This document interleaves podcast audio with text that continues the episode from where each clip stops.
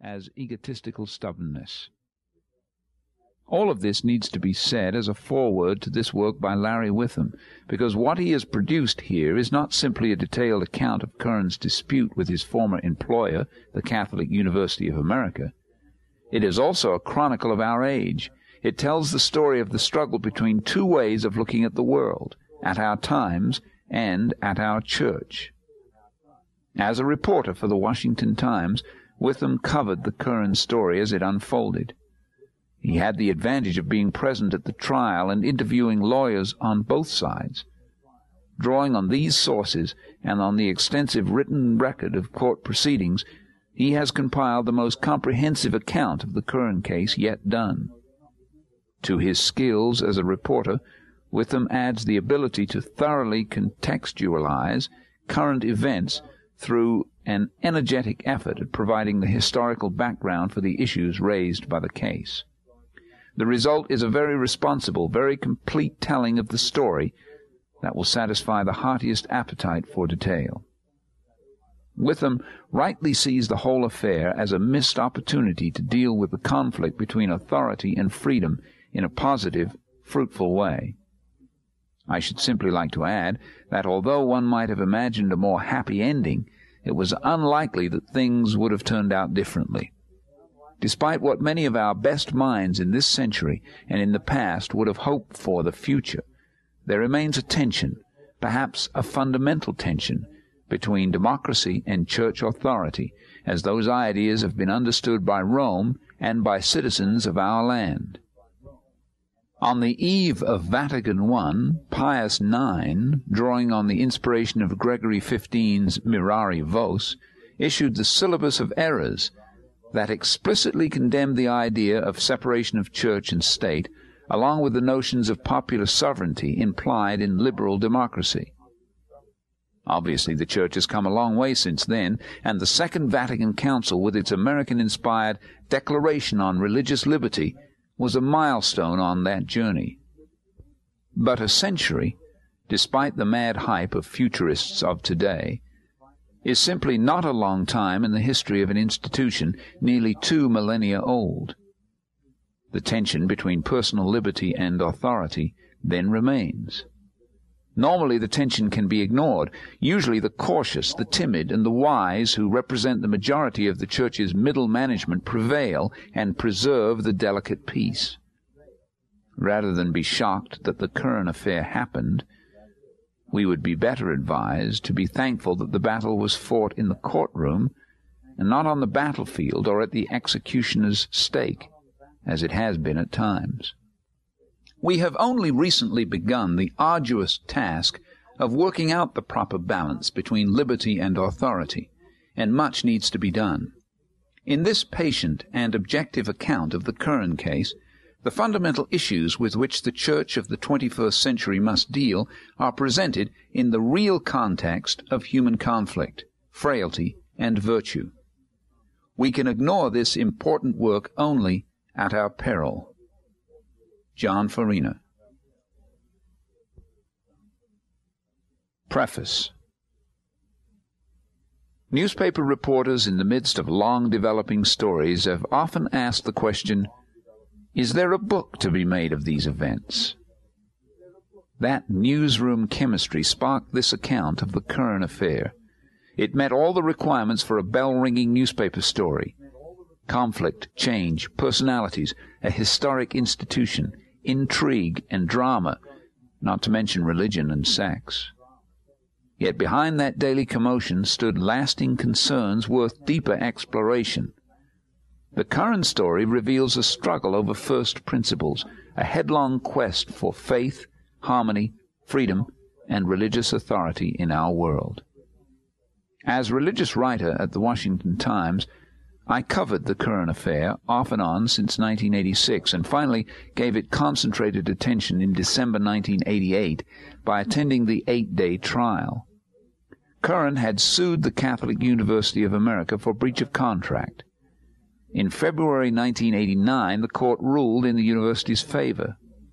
Three months later, I decided to write this story, and the basic text was completed by November of 1989. I came back to the manuscript at the end of 1990 for final revisions. The book attempts to achieve four goals.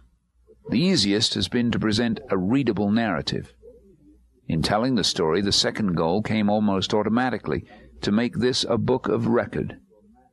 This has been done by focusing the account on the eight day trial, a crucible into which the whole twenty year dispute between Curran and the Vatican flows. Narration of the trial itself is the third goal. There are several ways this could be done, from describing select highlights to laying out the chronology of testimony. In choosing the latter approach, I have risked that the trial portion of the book might read like a dry legal transcript rather than the terse dramatic dialogue of a Hemingway story. I have tried to do both, portray the trial record and muster a colorful narrative. To keep the trial narrative uncluttered, the background subjects have been set off in their own preliminary chapters.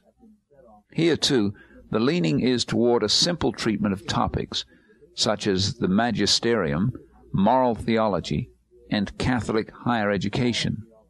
Their condensation perhaps excludes the nuance experts like to see, but the intent is to state succinct themes.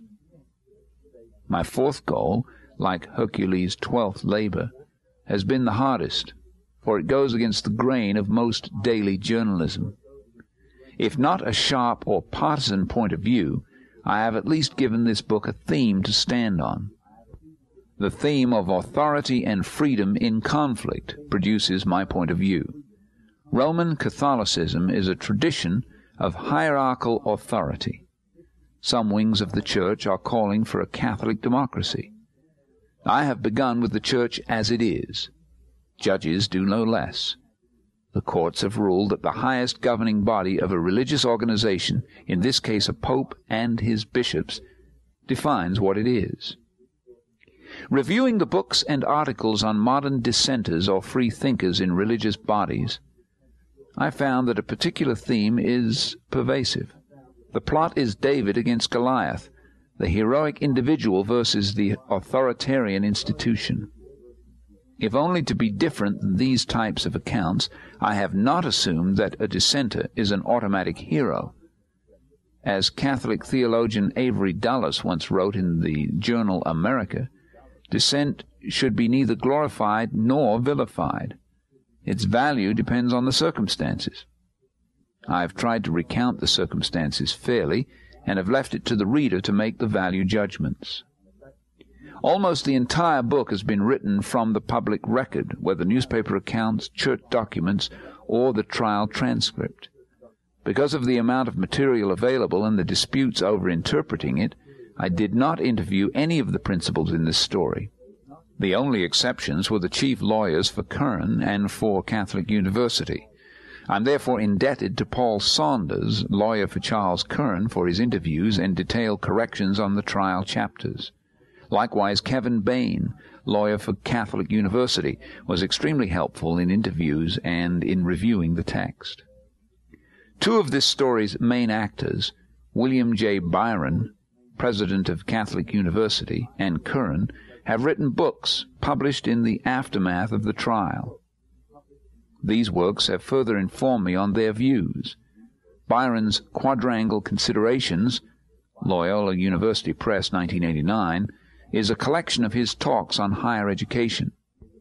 Charles Curran's Catholic Higher Education, Theology, and Academic Freedom Notre Dame University Press 1990, includes reflections on his legal case. I am also indebted to the Curran work for pointing out to me in my eleventh hour of editing a few more facts, sources, and quotable quotes. About the same time that galley proofs of the Curran book were available in late 1990, a history of Catholic University was also released.